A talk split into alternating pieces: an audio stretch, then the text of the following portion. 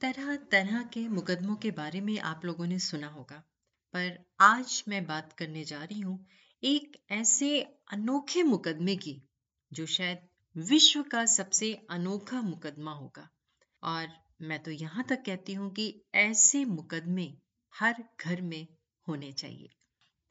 चिंतन कार्यक्रम के सभी श्रोताओं का स्वागत व अभिनंदन। एक सत्तर साल के बूढ़े व्यक्ति ने अपने 80 साल के बूढ़े भाई पर मुकदमा किया। मुकदमा यूँ था कि मेरा 80 साल का बड़ा भाई अब बूढ़ा हो चला है। इसलिए वो खुद अपना ख्याल भी ठीक से नहीं रख सकता। मगर मेरे मना करने पर भी वो हमारी 110 साल की माँ की देखभाल कर रहा है। मैं अभी ठीक हूँ, इसलिए अब मुझे माँ की सेवा करने का मौका दिया जाए। और माँ को मुझे सौंप दिया जाए।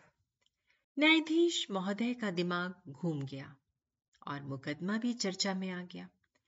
न्यायाधीश महोदय ने दोनों भाइयों को समझाने की कोशिश की कि आप लोग पंद्रह पंद्रह दिन माँ को रख लीजिए, मगर कोई टस से मस नहीं हुआ।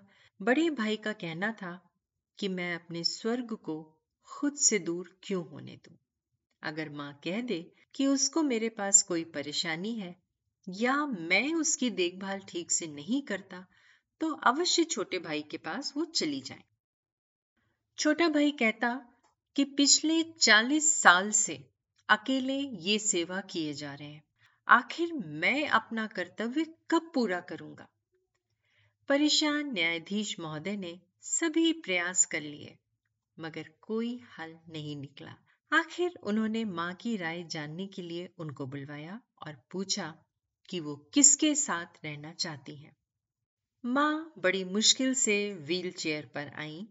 उन्होंने दुखी दिल से कहा कि मेरे लिए दोनों संतान बराबर है। मैं किसी एक के पक्ष में फैसला सुनाकर दूसरे का दिल नहीं दुखा सकती। आप न्यायाधीश हैं, निर्णय करना आपका काम है। जो आपका निर्णय होगा, मैं उसको ही मान लूँगी। आखिर न्यायाधीश महोदय ने भारी मन से निर्णय दिया कि न्यायालय छोटे भाई की भावनाओं से सहमत है कि बड़ा भाई वाकई बूढ़ा और कमज़ोर है। ऐसे में माँ की सेवा की ज़िम्मेदारी छोटे भाई को दी जाती है। फैसला सुनकर बड़ा भाई ज़ोर ज़ोर से रोने लगा कि इस बुढ़ापे ने मेरे स्वर्ग को मुझसे छीन लिया। अदालत में मौजूद न्यायाधीश सहित सभी लोग रोने लगे। दोस्तों, अगर भाई बहन में वाद विवाद हो तो इस स्तर का हो।